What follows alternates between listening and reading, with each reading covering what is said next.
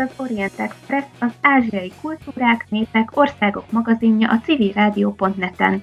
Decsi Dóra vagyok, szerkesztő társammal Szilágyi Zsoltal együtt üdvözlöm a hallgatókat. A japán irodalom története igazán messzire nyúlik vissza, és egészen különleges utat járt be. A műfajok skálája igencsak színes, és a magyar olvasók is találkozhatnak a méltán híres haiku verszekkel, vagy a kortárs Murakami Haruki műveivel. Hogy hogyan jutott Japán a krónikáktól a Nobel-díjas írókig, arról mai adásunkban Vihar Juditot, irodalomtörténészt, haiku költőt, műfordítót, a Magyar-Japán Baráti Társaság elnökét kérdezzük. Az Orient Express adásainak elkészültét a Magyar Nemzeti Bank támogatja.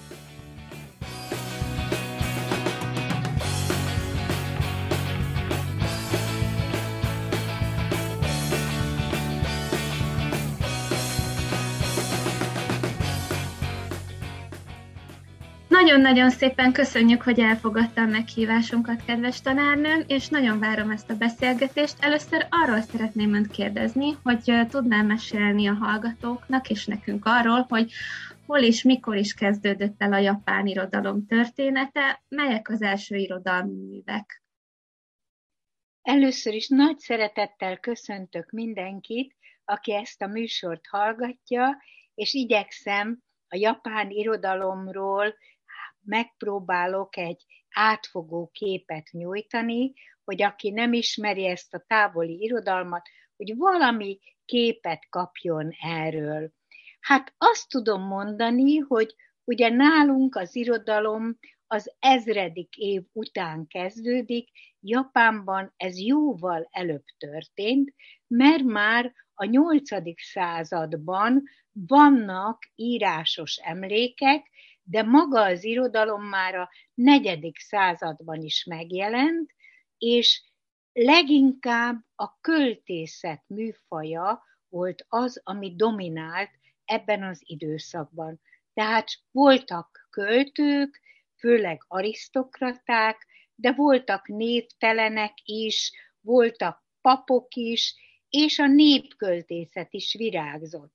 A hetedik században ezt úgy nevezték Japánban, hogy a Nara korszak, akkor volt az első fővárosa Japánnak Nara, ez a város ma is megvan, és ott található a legnagyobb, a világon a legnagyobb buddha szobor Narában, csak az ma már egy egész kicsike kis város, ahhoz képest, hogy ez volt a nagy Japánnak az első fővárosa.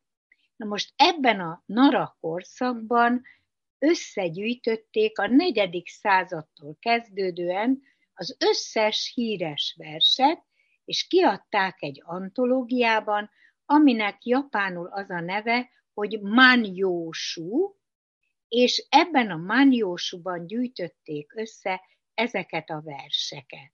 De még mielőtt a Manjósúról beszélnék, még előtte elmondom azt is, hogy ebben a században már voltak krónikák is, a leghíresebb krónika volt az úgynevezett Kojiki, a régi dolgoknak a feljegyzése. Egy ö, olyan volt, mint mondjuk a magyaroknál valamilyen kódex, és ebben már sok vers is volt. Az első versnek a történetét is elmesélem, amit természetesen egy istenség írt. Ez az istenség Susanoo no Mikoto nevű istenség volt, aki egy kicsit ugye a ókori görög vagy római istenekre hasonlított. Ez egy nagyon úgynevezett csibész isten volt, mert mindig borsot tört a nővéreinek az orra alá, Egyszer azonban az erdőt járta, és ott találkozott egy idős házaspárral, akik sírtak, ríttak. Megkérdezte tőlük, hogy mi bajuk van, erre ők elmesélték, hogy van egy lányuk, Kusinada Hime névre hallgat, akit elrabolt a nyolcfejű sárkány.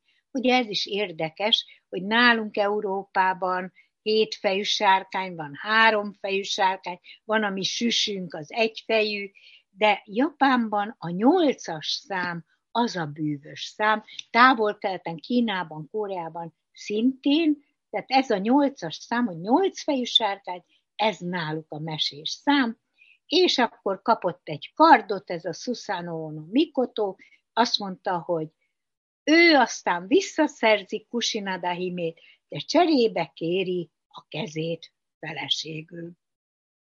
Persze az öregek mindent megígértek, és akkor Susano no Mikoto azt mondta, többet észszel, mint erővel, fogott nyolc darab hordót, ugye megint a nyolcas szám, megtöltötte szakéval, és mindegyik hordót oda tette a sárkány fejéhez, az kihörpintette, bódulatba esett, és ezek után könnyedén levágta mind a nyolc fejet, a hasát is felvágta a sárkánynak, ebből előkerült a császári nagy kard, és ezek után már kiszabadította Kusinada himét, és aztán el is vette feleségül, és ennek az alkalomnak hála ő maga írt erről egy költeményt.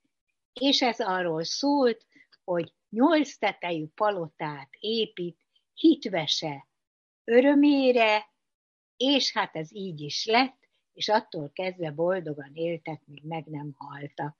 Na most ezek után visszatérek a Manjósú gyűjteményhez, aminek az a jelentése, hogy tízezer falevél, hát ha nem is tízezer, de négyezer-nél több költemény van ebben a gyűjteményben, és ebből a négyezer-négy versből van egyfajta költemény, amely aztán hosszú ideig műfajában meghatározó volt a japán költészetre, ezt pedig úgy hívják, hogy tanka, ami azt jelenti, hogy rövid vers. Azért rövid, mert mindössze 31 szótagból áll, 5 sorból, és minden sorban a következő szótagszám van, 5, 7, 5, 7, 7. Hát ha jól számolnak, akkor ki kell, hogy jöjjön a 31, és ez a költemény, ez lett egyeduralkodóvá ebben az időszakban. Ezeknek a verseknek a témája a szerelem volt, és legtöbbször azonban az évszakok. A japánok nagyon természet szeretőek, a természetet istenítik, az első természetvallásuk a sintó, ami azt jelenti az Istenek útja, és ez pedig az, hogy minden dolognak a világon külön Istene van. És így a természet dolgainak is, és a versben mindig kell, hogy legyen egy szó, ami arra utal, hogy melyik évszakban járunk. Ezt nevezzük évszakszónak. A költészet Japánban nagyon-nagyon fontos volt, annyira fontos, hogy a következő korszakban, amely a 9. századtól kezdődött, és a 12. századig tartott, ezt a korszakot Heian korszaknak, a béke és nyugalom korszakának nevezték, mert akkor valóban kevés háború volt, és békésen éltek az emberek, ott már csak ez a tanka, a rövid vers uralkodott, és ott ezeket megírták, és annyira kedvelt volt a költészet, hogy a költészetnek külön minisztériumot is alapították. Tehát a minisztériumban csak a költészettel foglalkoztak. Na most hogyan is képzeljük el azt a minisztériumot, amelyik a költészettel foglalkozik? Hát ez úgy volt, hogy kiírtak mindenféle pályázatot, hogy eddig meg eddig le kell adni egy bizonyos tankát, de abban elő kell fordulnia bizonyos szavaknak, amiket ők előírtak. Hát ilyen pályázat nagyon sokszor volt, és aztán jött az eredmény hirdetés, amelyet mindig valamilyen szép festői helyen rendeztek meg. Hát ide eljött az ország apraja, nagyja, mindenki kíváncsi volt ezekre a versenyekre. Volt egy bizonyos eset, amikor is egy Onono Komácsi nevű költőnő, aki a szépségéről, okosságáról és gyönyörű versírásáról volt híres, több le- legenda, színdarab is megerősítette az ő szépségét és nagyságát, ő is pályázott erre a bizonyos pályázatra. Igen ám, de véletlenül azt a tolóajtót, ami a japán házakat jellemzi, nyitva felejtette, és amikor írta a versét, oda bekukucskált egy illetéktelen, hát úgy mondanám, fűzfapoéta, egy rossz költő, és bizony ellopta az ő versét. Jól megjegyezte, gyorsan hazasietett, leírta, beadta a minisztériumba. Jött az eredmény hirdetés, és mindenki csodálkozott, hogy a nagyon híres, okos Onono Komácsi hát lekoppintotta ennek a gyenge költőnek a versét. Nem akarták elhinni, és azért az igazság ugye mindig győz, és a japánok már akkor is híresek voltak a jó technikájukról, megnézték a tust, ugye a japánok tussal és ecsettel írtak, megnézték a tust ezen a papíron, és megállapították, hogy hiába adta be előbb ez a kevésbé tehetséges költő a verset, a tus régebbi Onono Komácsi papírján. Így aztán elnyerte Onono Komácsi a méltó jutalmát, és a helyenkor hat híres szerzője közé tartozott ő is. Ezek után elkövetkezett egy másik korszak, ezt nevezzük Kamakura korszaknak, ebben az időben már nem ez a bizonyos tanka uralkodott a 31 szótaggal, hanem elkövetkezett a közös versírás szakasza. Hát hogyan is történt ez? Úgy történt, hogy társaságok összejöttek bulizni, és akkor leültek láncverset írni. Hosszú évszázadokon keresztül virágzott, amikor is lerövidült ez a láncvers az első három sorra, ezt pedig hokkunak nevezték, tehát csak az 5-7-5 maradt meg, ez összesen 17, és ebből lett a ma egész világon divatos haiku, akkor még hokkunak vagy haikájnak nevezték. Később a 20. században kapta a haiku nevet, bizonyos Masaoka Shiki költőtől. Ebben az időszakban ez már bizony az Edo korszak volt, 1603-tól 1868-ig tartott, ez a nagy polgárosodási időszak volt Japánban, akkor már nem csak az arisztokraták írtak verseket, hanem mások is, és ekkor terjedt el ez a bizonyos hajku. A legnagyobb mestere Matsuo Basho volt, és ő írta a legszebb ilyen verseket. Bocsánat, hogy közbeszólok, de akkor tekinthetjük tulajdonképpen így ezt az időszakot már így az irodalom aranykorának, vagy melyik az a korszak egyébként, ami, amire ezt elmondhatjuk, mert már így is rengeteg ö, műfaj és, és költő tevékenykedett, melyik akkor az, amelyik igazán japán irodalmi aranykorának számít? Ez pedig nagyon-nagyon jókor szól Dóri, mert ez pedig az Edo korszaknak egyik korszaka volt. Na most volt ugye ebben az Edo korszakban egy Tenroku korszak, és itt Higashiyama császár, ez volt az ő neve, a korszaknak meg Tenroku, Higashiyama császár uralkodott, ez volt a csúcsa a japán irodalomnak, mert ebben már mind a három műnem a csúcsra érkezett. Eddig csak a költészetről beszéltünk, de ugye a dráma is, meg, a, meg az epika is nagyon-nagyon fejlett volt Japánban. Ebben az időszakban élt és alkotott már említett Matsuo Basho, aki a hajkunak volt a legnagyobb mestere, de ekkor élt Chikamatsu Monzaemon is, a drámának a legnagyobb mestere, őt a japán Shakespeare néven is szokták nevezni, csodálatos színdarabokat írt, őróla is hosszan-hosszan lehetne mesélni, és az epikában pedig Ihara Saikaku alkotott, akinek csodálatos regényei voltak. Kicsit a Dóri kérdéséhez kapcsolódva is, meg arra is visszautalva, hogy, hogy tetszett említeni az elején Máni Jósú című antológiát. Egyrészt az antológia hogy jött létre? Uralkodói parancsra gyűjtötték össze, volt valaki, aki ezt fontosnak tartotta, és magánszorgalomból gyűjtötte ezt össze, és, és ugye ehhez kapcsolódik a kérdés a másik része, hogy mennyire volt az irodalomnak presztízse mondjuk a japán kultúrában. Ezt kaptunk egy nagyon szép áttekintést, egy ilyen rövid összefoglalót ezzel kapcsolatban, de hogy a különböző korszakokban milyen volt a presztízse az, az irodalomnak. Igen.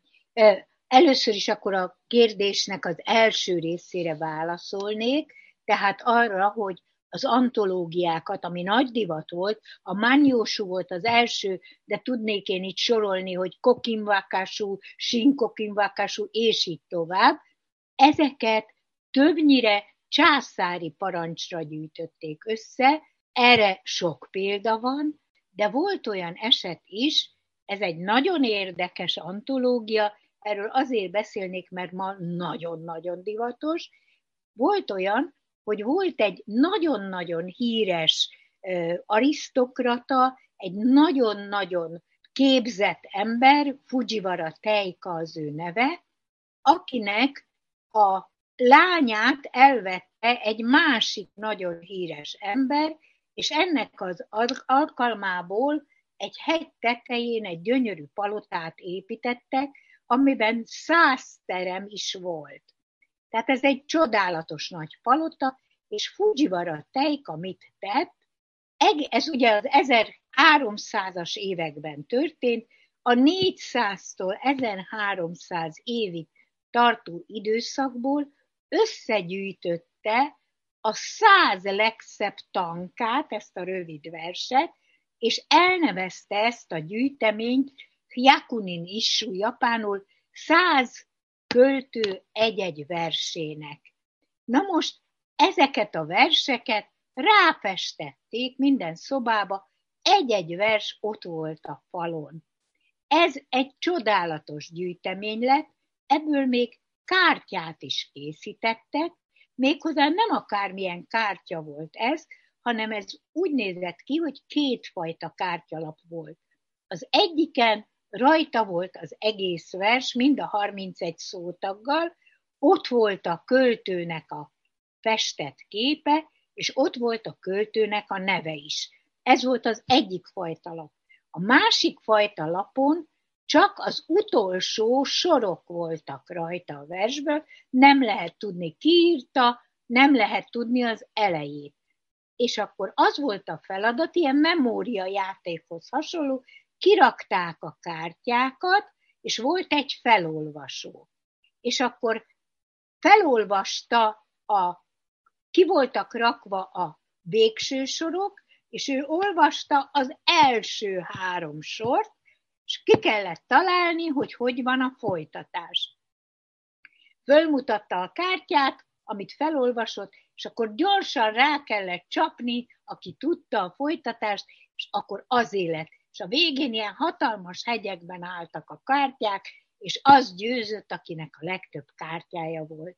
Na most ez a kártyajáték évszázadokon keresztül fennmaradt, szilveszterkor, újévkor Japánban a családok ezt játszák, csak most már nem fölolvassák, hanem magnóról megy a szöveg, és úgy játszanak vele, de sportot is űznek belőle, itt nálunk Magyarországon is van ilyen csapat, akik aztán úgy fújják ezt a karuta játékot, nagyon szeretik, nagyon tudják.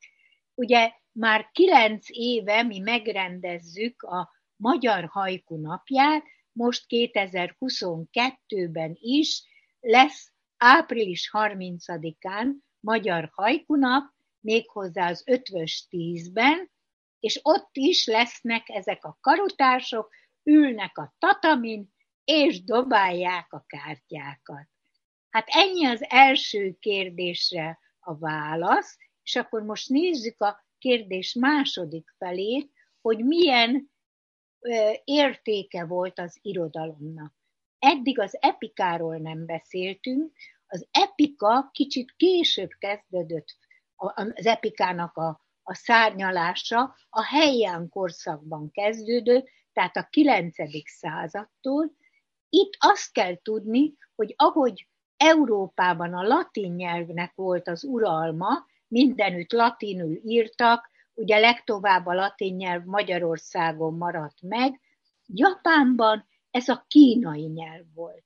Tehát a férfiaknak kínaiul kellett írni, beszélni, a hivatali nyelv is kínai volt, csak a nők használták a japán nyelvet. Na most emiatt az irodalom nyelve az a nők által kialakított nyelv volt.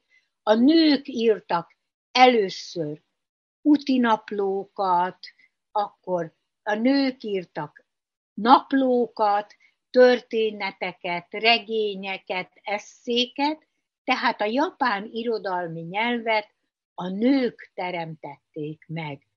Ezek közül is a legkiemelkedőbb Murasaki asszony volt, Murasaki udvarhölgy, aki megírta a Genji történetét, a Genji regényét, amely a világon a legelső úgynevezett nagy, hát regényt nem nagyon mondhatunk rá, mert ugye az egy romantikus műfaj volt Európában, nagy-nagy történet, ez a Genji története volt, amikor ezer éves lett néhány évvel ezelőtt, az egész világ megünnepelte. Ez egy csodálatos mű, 54 fejezetből áll, több mint 800 szereplővel, és persze versek is vannak benne. Tehát már a helyen korszakban alakult ki, és ott ért a legnagyobb csúcsra ez a bizonyos Genji regénye, de az epika vonulata tovább folytatódott, és az említett Kamakura korszakban már a férfiak is írtak japánul, és nagyon sok mű keletkezett, amit férfiak is megírtak. Ezek csodálatos művek, valójában azonban az epika az csak később ért el a csúcsára, ugye említettük Saikakut is, de 1868-tól, amikor is Japán kaput nyitott az európai-amerikai kultúrának, mert 750 éven át zárva voltak Japánnak a kapui, akkor beáramlottak a különböző irányzatok, kezdve a naturalizmus, szimbolizmus, hadd ne soroljam fel őket, akkor ezek lettek uralkodóvá, lefordították a legnagyobb műveket, és mind a mai napig a novellák és a regények hát nagyon-nagyon jók, nagyon kedveltek, alig győzzük fordítani őket. Két Nobel-díjas japán epikusa is van az irodalomnak. 1968-ban Kawabata Yasunari kapta, és 1994-ben Ue Kenzaburo kapta a Nobel-díjat.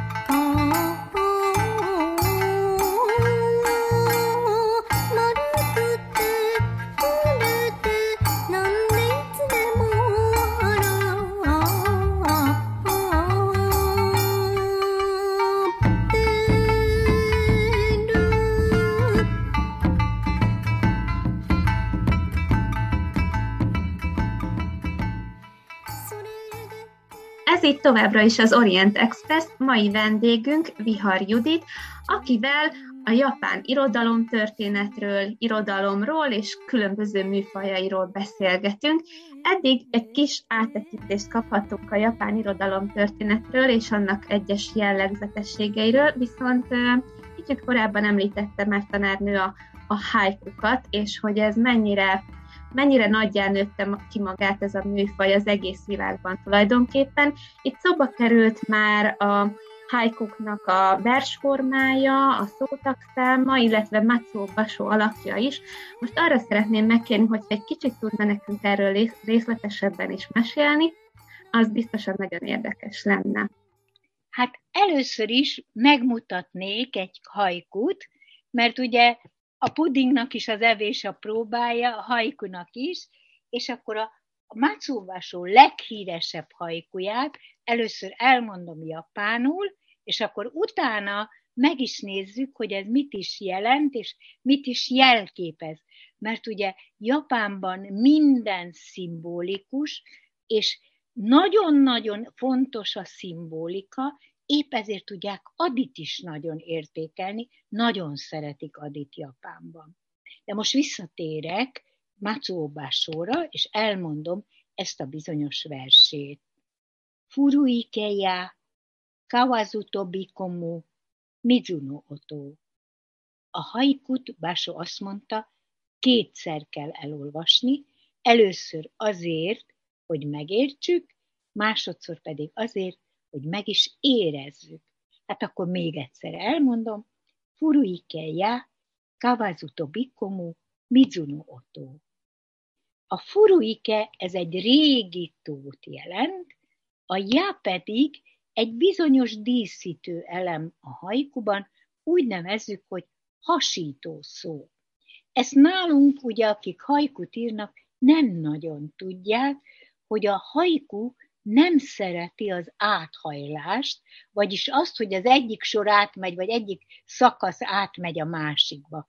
Ők szeretik lezárni, és ilyen hasító szót alkalmaznak, ilyen ez a bizonyos já, amely egy indulatszó, tehát ez az első sor szó szerint úgy hangzik, hogy ó, az öreg tó. Ugye a magyarban ezt a indulatszót az elejére teszik, a Japánban a hátuljára. A második sor Kawazu Tobikomu, a Kawazu az a kis békának a régi neve. Japánban a kis békát, nem a varangyost, a kis békát imádják. Az egy ilyen kedvenc állatocska, ahogy a magyar hajkukban nagyon sokszor fordul elő a katicabogár, a japán hajkukban a béka. Tehát a béka beléugrik, ez a második sor, és a harmadik pedig Mizuno Oto, a víz hangja. Na most ebben mi az érdekes, mi a szép, és mi a szimbolikus? Először is egy természeti képet látunk, egy öreg tót, ami mozdulatlan. Az egész világ áll, semmi nem mozdul, és akkor jön egy icipici kis béka, beleugrik a vízbe, és akkor a vízben minden megmozdul, a szárazföldön is, mert felugrott a béka, tehát egy pici béka képes arra, hogy az egész világot megmozdítsa. És ugye benne van a hang, Mizuno a vízhangja, benne van a kép, benne van a hangulat, és ami a legfontosabb, hogy az utolsó sorban egy valóban olyan csattanó, olyan meglepő fordulat legyen, ezt teszi a hajkut hajkuvá, és ettől lesz egy kicsit hasonlatos európai testvéréhez, az epigrammához. Hát én most szó szerint fordítottam le, ezt a verset a világon ezrek és ezrek lefordították, de magyarra is sokan. Én ezek közül fölolvasnék néhányat, hogy mennyire más az egyik fordító, mint a másik. Azt is láttuk, hogy a japán versnek nincs címe. Ők nem szeretik a címet, európai versnek meg általában van címe, tehát a fordítók is gyakran adnak címet. Így tette ezt Kosztolányi Dezső is, és ő így fordította ezt a verset. Tó, öreg halastó szendereg, a langyos magányba némán. Most beléje cuppan locsamba egy loncsos varangyos. Í és Gyula így fordította. Tó, a hínárba most be egy béka, micsoda lárma. Képes Géza így fordította. Meglepetés. Ó, az öreg tó. Egy béka ugrott belé, megcsobbant a víz. Faludi György, ugye ő egy kicsit túlköltötte a verseket, lábát kinyújtja hosszan, a versenyúszó béka, mikor a tóba lottyan. Tandori Dezső így fordította. Tó, békalencsés, béka ugrik, zsubsz bele, fén vize csobban. Ugye ahány fordító, annyi fajta fordítás, annyi fajta vers, és mindenki tud választani magának az ő ízlésének megfelelően. Praktikus kérdés, hogy fordították és miből? Tehát, hogy az eredeti japán szöveget ismertéke, vagy azt feldolgozta nekik valaki, és abból aztán ők költőként megfogalmazták azt, amit szerintük a vers tartalmaz, vagy jelenthet. Nyilván itt a költői szabadságot is használva ki, ki, ki mennyire, mennyire akarta ezt megtenni. Szóval, hogy hogy zajlik egy hajku fordítás, és például ezek a fordítások, amiket feltetszett olvasni, ezek hogy történhettek? A leghíresebb és első, aki megszerettette a japán verseket a magyarokkal, ez Kostolányi Dezső volt, és ő kapott egyszer egy angol nyelvű antológiát, aztán később keresett is hozzá német nyelvűeket, és onnan fordított, de abban az időben, ugye a nyugatosok idejében még az a nagy formahűség nem volt jellemző. Ő azt mondta, hogy ezeknek olyan hangulatú verseknek kell lennie, amilyen a magyar lélek számára befogadható. Tehát eddig még erről nem beszéltük, hogy a japán költészetben a páratlan számok szerepelnek, ugye a versoroknál 5, 7, 5, stb. Tehát minden 31, 17, mindenütt a páratlan, azért, mert a japán emberek azt mondják, nincsen szimetria. Az európai azt mondja, a szimetria a legfontosabb, mindenütt páros számok vannak. A japánok azt mondják, hogy ha például egy levelet nézünk, ami szét van választva, az egyik oldala más, mint a másiké. Vagy ha az arcot nézzük, így elválasztjuk, egyik oldal más, mint a másiké, tehát nem nincs szim- szimmetria, éppen ezért náluk minden páratlan.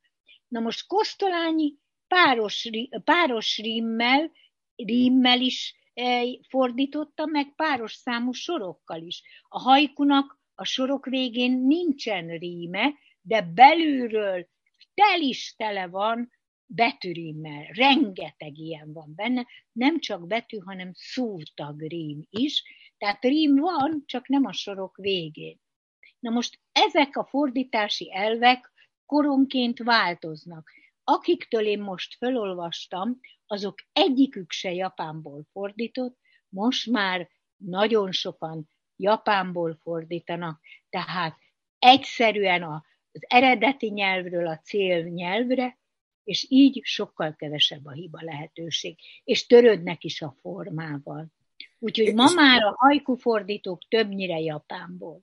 És nyilván, nyilván, aki japánul tud, az a japán kultúrában is jobban, otthonosabban mozog, tehát nem fordulhat az elő, ami, amit tetszett mondani például Kosztolányinál, nem hibaként rovom én fel, csak hogy ugye ő átfordította ezt az egész történetet magyarra, hogy azt szerinte, hogy tudják a magyarok jobban befogadni. Azért egy hajkú fordításnál meg pedig talán pont, pont, pont az lett a lényeg, hogy megőrizzük azt a fajta japán hagyományt, amiről a hajkú szól, nem? Így van bizony, igen. Szóval ma már mások a fordítási elvek, eljárások, mint több mint száz évvel ezelőtt. Nagyon szépek Kosztolánynak a fordításai. Ugye a fordítónál az a legjobb, ha a fordító maga is költő, mert akkor a költői átfütöttség átjön rajta, de azért a formára is ügyelni kell. Én még azt szerettem volna megkérdezni, hogy pont ennek a hajkunak a fordításai közül azt hiszem, talán pont ezt az egyet nem olvasta fel nekünk a tanárnő, amelyik az én fejemben ezzel kapcsolatban él, és, és erre emlékeztem igazából. Ezt azt hiszem, hogy Rácz Istvánnak a fordítása Igen. volt, és talán Igen. ez az, amelyik a leginkább követi a japán szótagszámokat, illetve a szabályokat, hogyha jól tudom, de talán erről ön, ön többet tudna nekünk mondani, én ebben annyira nem vagyok jártas. Igen, nem mertem, már gondoltam sok, de fölolvasom most, hogy nehogy adós maradjak, síma víztükör, béka ugrál a parton, megcsendül a tó. Na most ebben a versben is azt lehet mondani, amit az összes többiben, hogy a fordított vers soha nem egyenértékű az eredetivel. Mert itt is ugye, hogy síma, víztükör, és ugrál a béka a parton, holott zsupsz egyszerűen ugrik bele, de a megcsendül a tó az gyönyörű. Mindegyikben lehet valamit találni, ami a legszebb, de tökéletes fordítás az nincsen ettől függetlenül, vagy pont ezért is Magyarországon e, úgy tudom, hogy nagyon népszerű versformának számít, és versnek. Kimondottan hajkú költői is vannak Magyarországnak, hisz tanárnőben is személyesen is köszönhetünk egyet. Tehát, hogy Tudná esetleg egy picit nekünk a magyarországi közösségről beszélni, arról, hogy mennyire befogadó, vagy mióta ennyire befogadó Magyarország a hajkú költészet irányába, kik írnak hajkukat, és milyen, milyen a helyzet most ezzel kapcsolatban Magyarországon? Hát nagyon divatos, és a korunknak is nagyon megfelel, mert ugye ebben a rohanó korban egy rövid vers az mindig nagyon jó. Kosztolányival kezdődött, voltak elődök is, de ő volt az, aki meghonosította, és ma már azt lehet mondani, körülbelül 300 nevesebb hajkú költő van Magyarországon. 2010-ben jelent meg az Ezer Magyar Hajkú gyűjtemény, hát ezt én gyűjtögettem össze, körülbelül 6000 hajkuból lett valami körülbelül 250-260 vers, amiben hát körülbelül 300 hajkú költő szerepel, ezeket témakörök szerint csoportosítottam, és hát ezekben vannak a, a magyar hajkú költők. Én igyekeztem ebben az egy magyar hajkuban összeszedni a legjobbakat, és az elején hozzáírni egy előszót, egy tanulmány, ahol a szabályoknak a legfontosabbját leírtam, hogy aki ezzel foglalkozik, tudja meg. És ezek közül most felsorolnám azokat, akik a magyar költészetben a legszebb hajkukat írták. Ezek közül a legkiemelkedőbbnek én Fodorákos tartanám, akit szerintem, aki ismeri, az mind-mind nagyon szereti, mert ő egy remek költő, igazán ismeri a japán kultúrát is, a filozófiát is, és rendkívüli humora is van, filozófiája is, úgyhogy nagyon-nagyon kedvelik az interneten, kötetei pillanatok alatt elfogynak, tehát őt tartanám a legkiemelkedőbbnek, de Zalán Tibort is megemlíthetném, több más, igen, hát lehet megemlíteni Bakos Ferencet, ő is nagyon-nagyon jó hajkuköltő, úgyhogy sokan vannak, akik szép hajkukat írnak, és betartják a szabályokat. Ha nem vagyok tolakodó, akkor megmutatnám, most jelent meg az én hajku kötetem, az a címe, hogy Örömutazás, ebbe az én saját hajkuim vannak benne, méghozzá három nyelven, magyarul, angolul és japánul. Azért, mert ugye a magyar nyelv az csak Magyarországon jól érthető, és ahhoz, hogyha azt akarjuk, hogy a haiku ebben a globalizált világban elérjen máshová is, hát akkor ezt angolul kell leírni, és a haiku műfaj az japán eredetű, tehát a japán nyelv is nagyon fontos. Úgyhogy én ebben gyűjtöttem össze a saját haikuimat.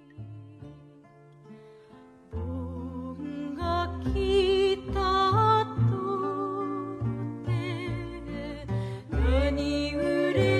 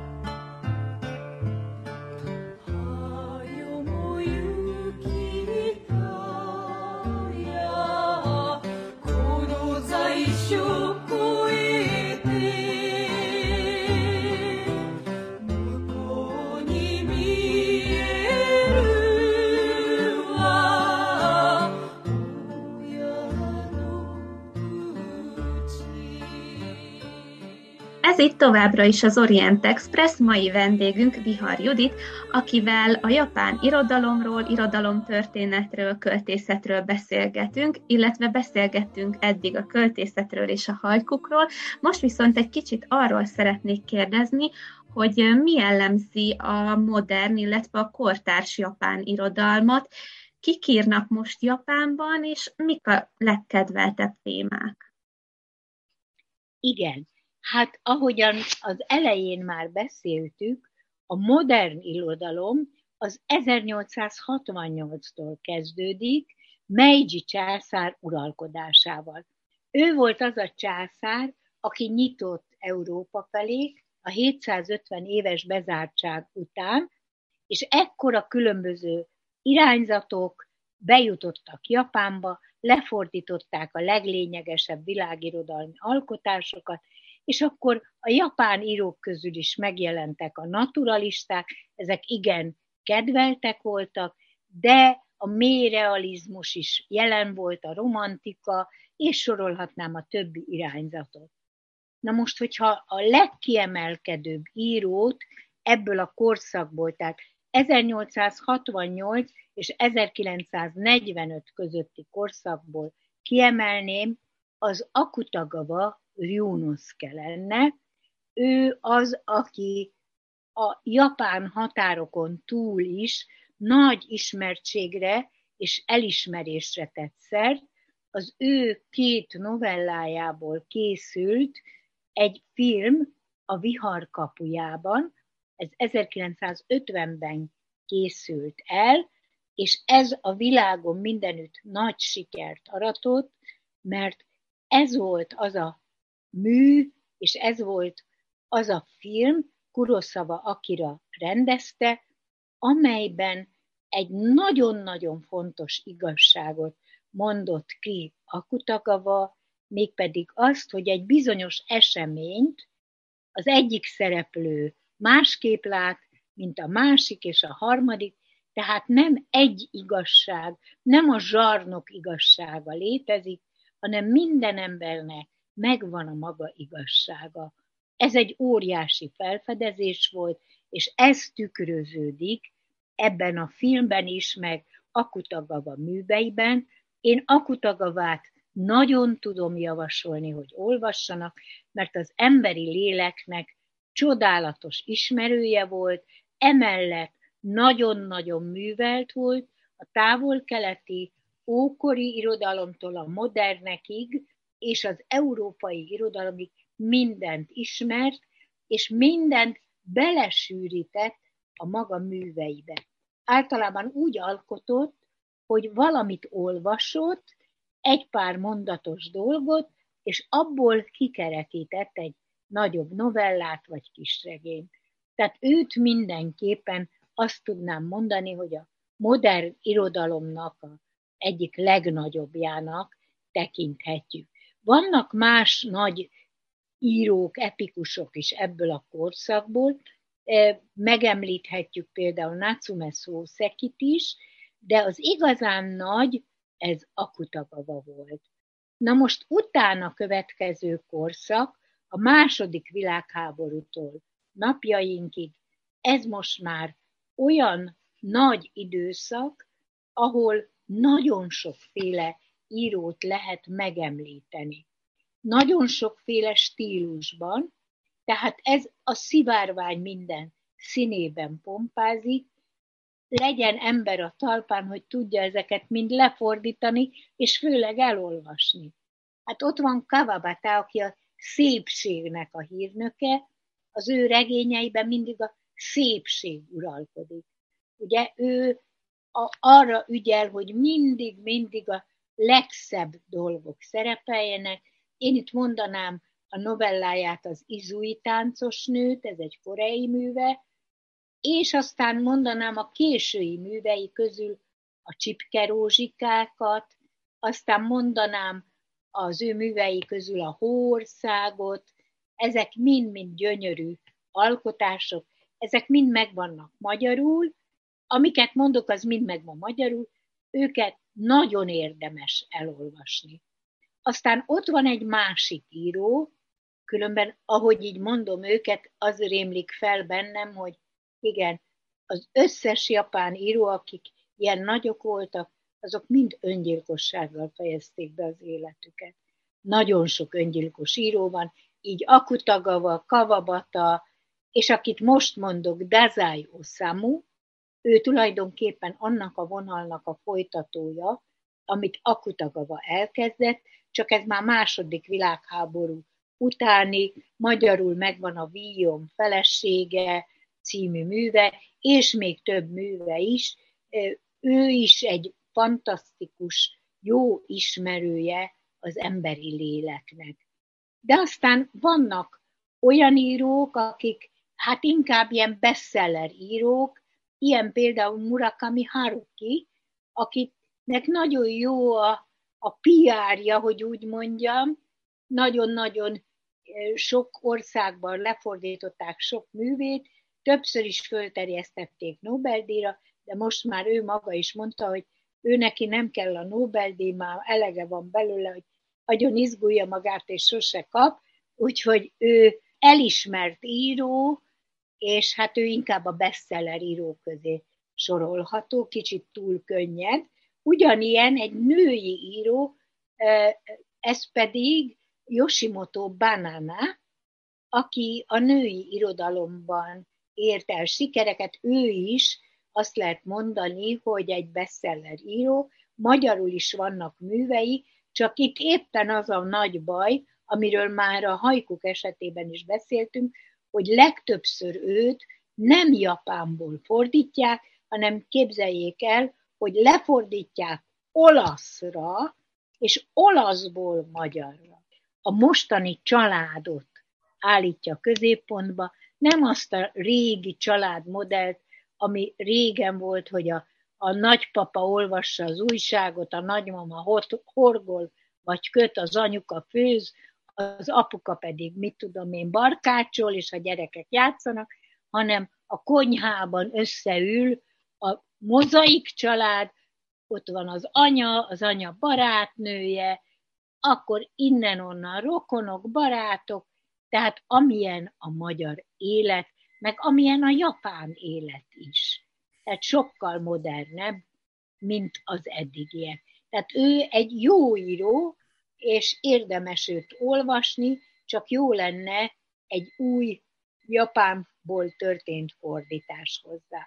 még egy olyan utolsó kérdést engedjen meg nekem tanárnő, bár nincs nagyon időnk most kifejteni így a műfordítás témáját, viszont amiket előbb is említett, ilyen kulturális jelenségek leginkább, ezek annyira kifejezetten ilyen kelet-ázsia, sőt inkább japán jellegzetességek, hogy, hogy ön, mint fordít, ezt azért elég jól érzékeli, és látja szerintem, meg tapasztalja, hogy ezek mennyire, mennyire nehéz ezeket átültetni a magyar nyelvre, elsősorban ilyen kulturális szempontból, hogy a magyar olvasóknak ezek ne tűnjenek annyira életidegennek, vagy ez, ez hogy működik egyébként? Hát ez egy nagyon izgalmas kérdés, annyira izgalmas, hogy nagyon nehéz ezt kifejteni, de próbálom egy, egy példával megvilágítani. Mert ugye a fordítások is az idő tükrében változnak. Na most, ha azt nézem, hogy 1968-ban megjelent Hanik Jokónak a Modern Japán elbeszélők című kötete, amelyben a kor legnagyobb japán prózaíróinak a novellái szerepelnek, az akkor egy revelációval ért fel, rengeteg japán írót mutatott ő be, a magyaroknak, Ugyanakkor ő egy, egy híd volt Magyarország és Japán között, mert ő meg a magyar irodalmat is lefordította Japánra, például Móricnak a Rózsa Sándor trilógiáját, de ő mutatta be Janikovszki Évát is, meg Marék Veronikát is a japán olvasóknak. Tehát ő egy híd volt, és bemutatta ebbe a kötetbe a híres japán írókat. Na most ő meghalt 2015-ben, én a tanítványa voltam, és akkor Hidasi Judittal együtt elhatároztuk, hogy az emlékére összeállítunk egy kötetet, és megnéztük ezt a bizonyos 68-as kötetet. Na most ebben a 68-as kötetben rengeteg olyan fogalom volt, amit meg kellett magyarázni, egyetlen egy volt a kimonó, ami már akkor elfogadott volt.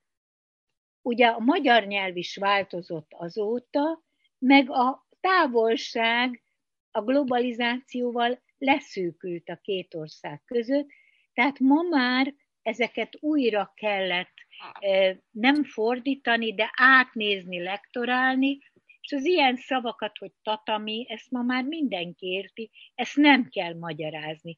Tehát sokkal érthetőbb volt ez a mai kor emberének, mint 68-ban.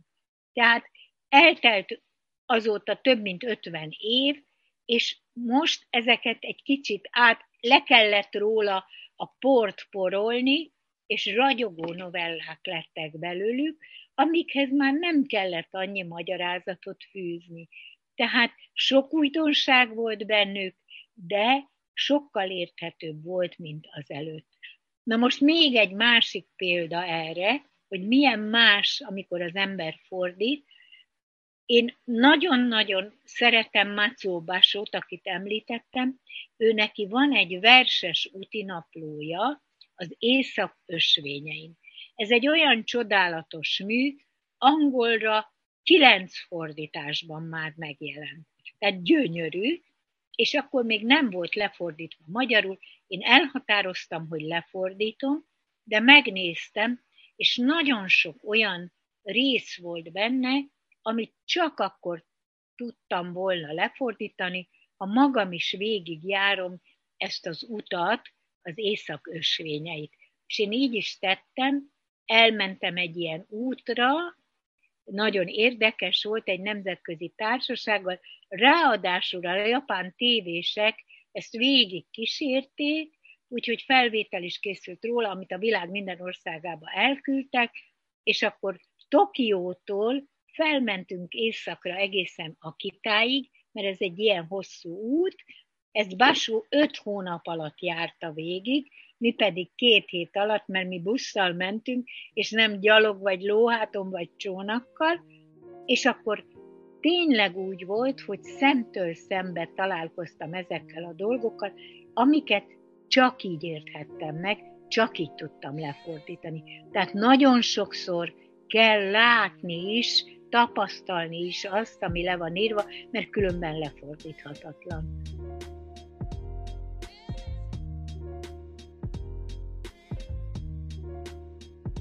Nagyon köszönjük Vihar Juditnak, hogy elfogadta meghívásunkat, és köszönjük a hallgatóknak a figyelmet és a Magyar Nemzeti Banknak a támogatást.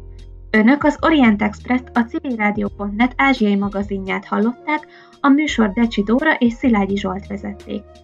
Felhívjuk figyelmüket, hogy az Orient Express adásai nem csak a civilrádió.net-en hallgathatók, hanem podcastként az interneten is.